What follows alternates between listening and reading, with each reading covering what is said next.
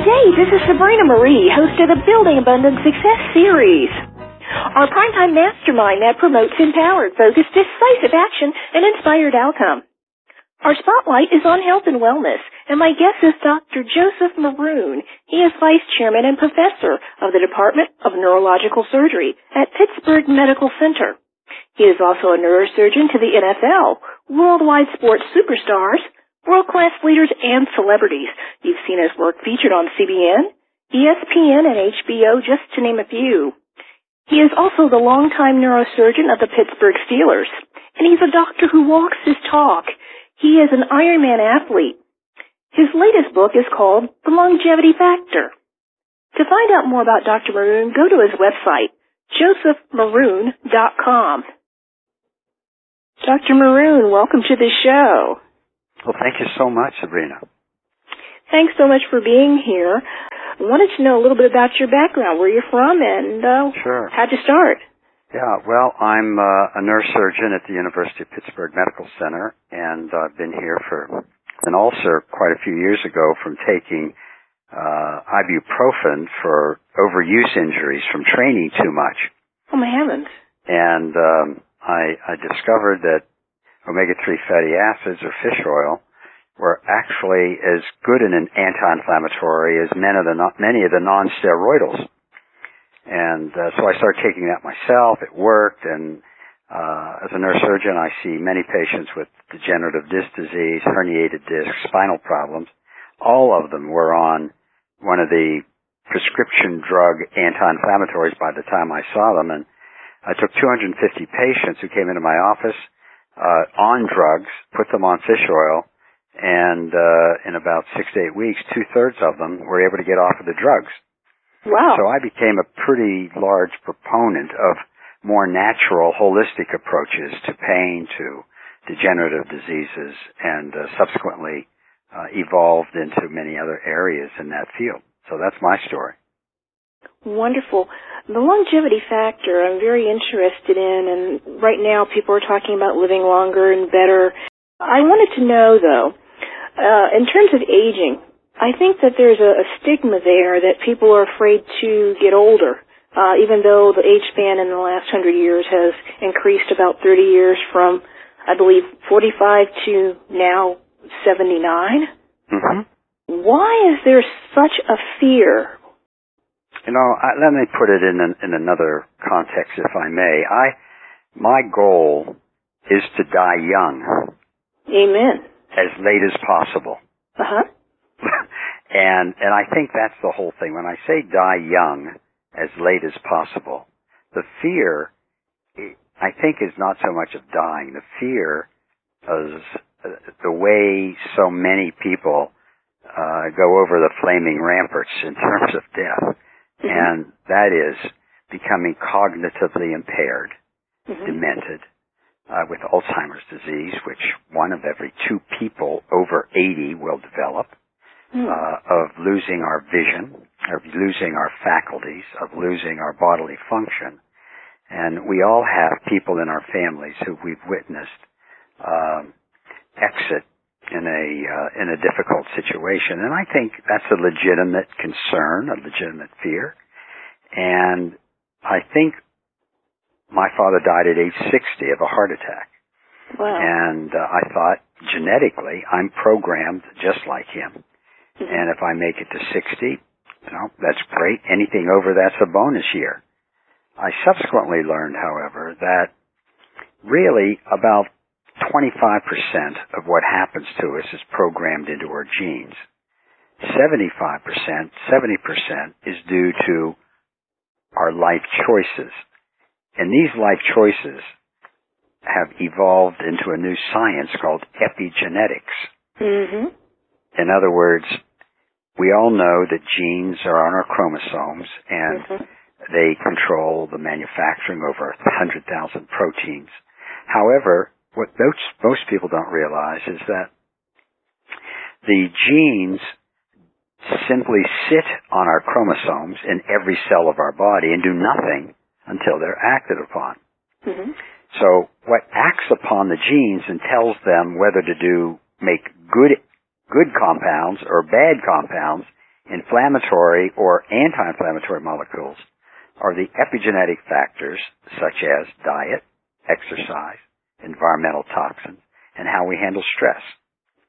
So these four factors are really above the genes. They're epigenetic. And if we eat a uh, uh, a triple whopper with cheese and fries and a big gulp of high fructose corn syrup, we're going to activate inflammatory agents in our body that lead to cancer, heart disease, stroke, arthritis. If we eat a Mediterranean diet with lean protein and vegetables, fruits, nuts, whole wheat, uh, it activates our genes to make anti-inflammatory molecules. The important thing is that exercise, stress control are all generally within our power of choice. So when I said 25% are genetically determined of the diseases we get, sometimes there are things that we simply can't prevent or do much about. But 75% of the time, it's in our control. And that's what people don't realize, I think, generally speaking, and what I've what I've come to learn after many years in medicine, uh, that there are better ways to do things than with pharmaceutical drugs at times. In terms of um, aging and uh, whatnot and things that I've studied, um, I remember something called the Vitamin Bible. hmm They were heavy on this free radical, free radical and genes and RNA and DNA. Are those theories true? Well, uh, really, we have to understand that in the metabolism of our bodies, every cell, we have a, you know, 60 trillion cells in our body. Every one of them are dependent on making ATP uh, from oxygen and glucose and functioning normally through, through the other vitamins and minerals that we ingest. Mm-hmm. And in the process of making ATP and subsequently energy, uh, there are waste products, carbon dioxide, and also the generation of free radicals, which are electrons that are uh, toxic to proteins, to membranes, to uh, cellular pro- structures. Mm-hmm. And these are oxidative factors that need to be controlled with antioxidant factors, things that reduce the effect, the, the negative, the deleterious, toxic effect of what we're generating in our in our exhaust system, if you would, on a daily basis. So uh, when you talk about vitamins and minerals and this sort of thing, you know, optimally, our diet and a diet of, of what I just mentioned earlier, fruits, vegetables, lean protein, uh, fiber, is the optimal way to go. But approximately 70% of people in the United States really don't get an optimal amount of those substances. So in that case, uh, supplementation becomes a very reasonable type of uh, consideration, and, and that's how uh, you know that's my thoughts on it. Now, the longevity factor, how resveratrol and red wine activate the genes for a longer, healthier life. There have been Harvard studies on this. Can you talk a little bit about that? Sure. I, uh, I, you know, I wrote the book a few years ago after I heard Dr. David Sinclair, who's head of the anti-aging lab at Harvard, give a talk to a neurosurgical meeting on uh, prolonging the life of round worms and yeast. And I'm thinking, you know, this is far out. What does that have to do with people? But basically what he and another scientist at MIT at the time by the name of Lenny Guarente discovered the mechanism by which calorie restriction or fasting actually leads to healthier and longer life. Healthier in the sense that animals that are fasted to 30 to 40% of their normal calories but have a balanced diet actually live 30 to 40% longer, have less cardiovascular disease, less brain dis- disease, uh, their skin, their coat is all uh, much better preserved, and actually they live much healthy, much healthier. Mm-hmm. So Dr. Sinclair and, and Dr. Guarente asked the question, why is this? By what what why does calorie restriction work? And they discovered that when the body is stressed by calorie restriction, it activates a particular set of genes. It turns on a set of genes that lead to very uh, beneficial activity in terms of our protein, fat, and carbohydrate metabolism, which is very healthy. So the most important thing we can do to enhancing our health is to restrict calories. Uh, that's hard to do. And what Dr. Sinclair found was that resveratrol, after studying 20,000 different plant compounds, he found that resveratrol, which is the uh, uh, one of the active ingredients from red from red grapes, uh, actually activates this gene without calorie restriction. In other words, there are healthy benefits derived by ingesting this plant protective agent. When plants are under stress, they make resveratrol. And what he, what he discovered is that when humans ingest this particular molecule of resveratrol, it has very beneficial actions on our own genome, on our own health system, if you would. Mm-hmm. And uh, that's basically what I what I elaborate upon in the book, and uh, also describe the various beneficial effects that resveratrol has been shown, uh, particularly in animals, and now many more human studies coming online. There are many uh, types of resveratrol coming into the market now, and many people are going to be wondering what do you look for, not only in a fish oil, but a resveratrol, what dosage, what, where, what do we do, where do we start? Well, you know, resveratrol is a molecule that's been tested uh, in very large doses, up to 5 grams or 5,000 mm-hmm. milligrams a day, with minimal, if any, side effects or toxic effects.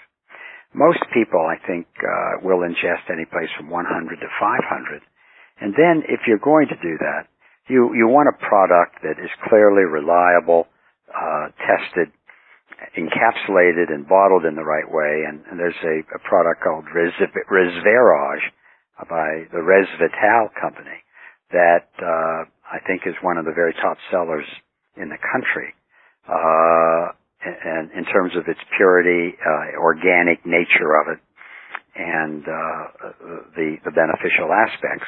So you want to look for a product like that, that uh, uh, from a reliable manufacturer. And I know that's available in GNC and other health food stores. Wonderful. I know that there's a lot of study now also, and I wanted you to touch on this if you could. Um, cocoa. We never thought that cocoa was actually a health food or healthy for us at all. How does that play into um, longevity? Well, I, you know, I make a lot of friends by telling people that uh, red wine and dark chocolate are really good things that you can ingest and and actually can help you. And uh, it's important to understand the concept of polyphenols. Polyphenols are the substances that give the uh, the the red or purple to wine, the red to cherries and strawberries and other kinds of berries, and the dark to chocolate. It's the the flavonoids, as they're called, the colorful agents that actually are manufactured by plants to enhance the survival of plants themselves. And it's these polyphenols from various substances including the cocoa plant, the cacao plant, that actually have very significant gene activating health benefits uh, in our bodies that have evolved over hundreds of thousands of years. Uh, I mean, when you look at the Western diet now, you and you think of what our our ancestors lived on, the kind of the Paleolithic diet, mm-hmm. roots, fruits, vegetables, nuts, berries. These are the agents that our genes have become accustomed to using over centuries and thousands of years, millennia. Uh, only recently have we contaminated our bodies with so much of the, the terrible stuff mm-hmm. uh, that we get in our in our diet. And so back to cocoa, I, it's it's been shown recently in, in a couple studies that it actually can lower the blood pressure uh, a modest amount. Uh, but it's the dark chocolate. It's the polyphenols in the chocolate that's not Dutched, that's not uh, oxidized, that uh, is uh, is best for one. And uh, again, the there's a product called Cocoa Well Mm-hmm. that uh, the Resveratrol people have uh, discovered in the Kuna Indians in islands off the coast of Panama.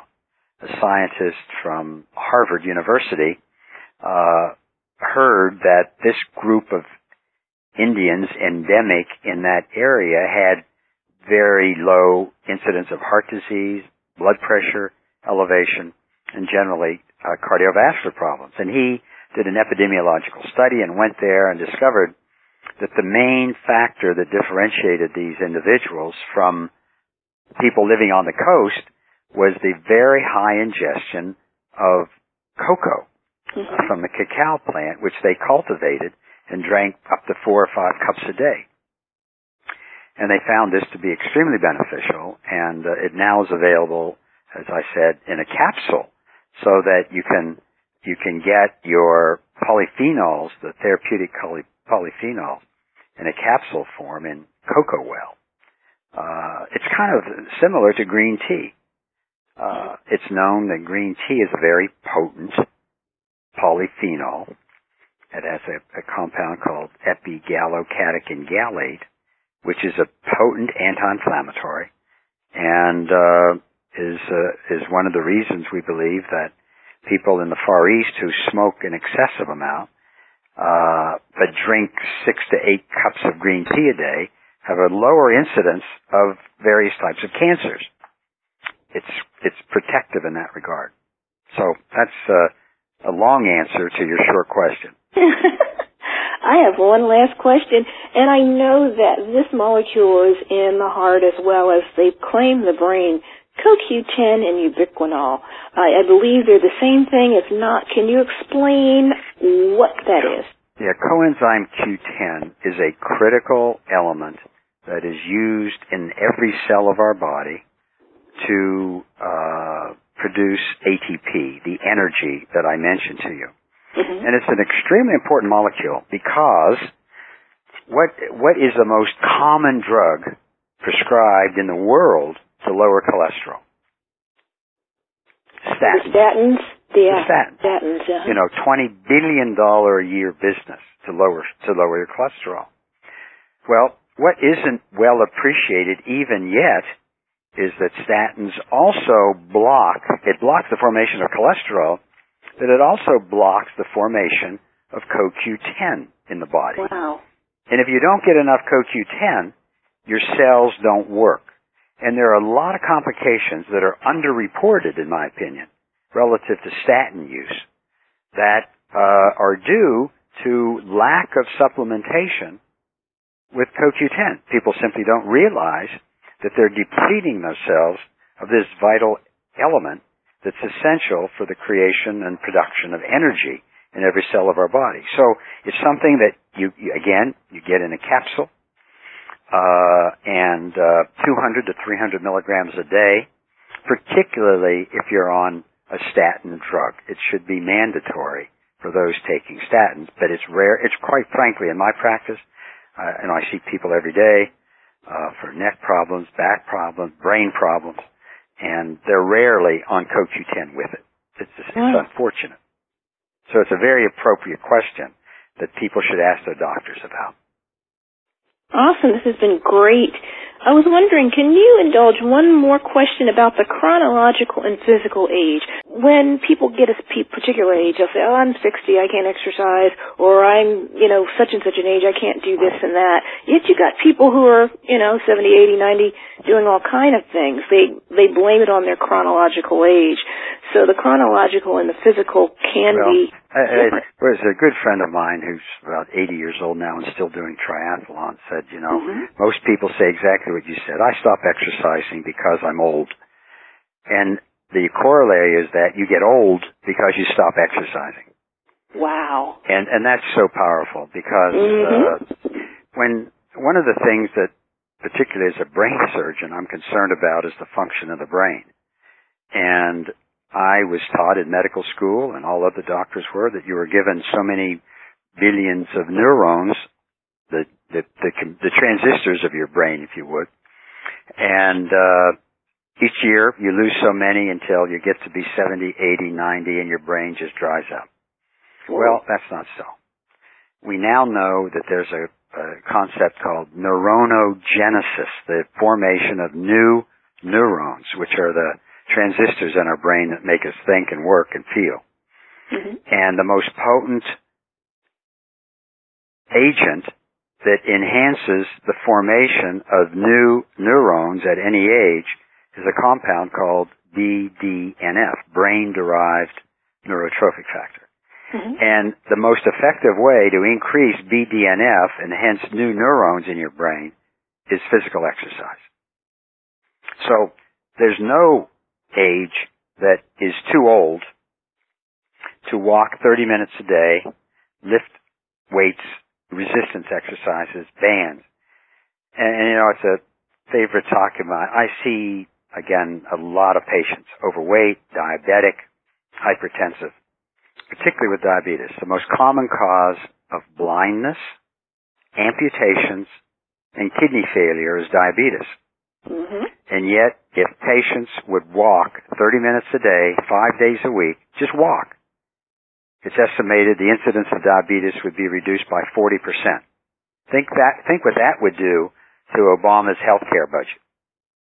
Yeah. I mean, it's it's just profound in what exercise can and will do for those who make the the step to say, "Hey, I'm just going to do it." You know, like the Nike ad, just do it. Mm-hmm. Well, thank you so much for this great information. Thank you, Sabrina. It's a pleasure.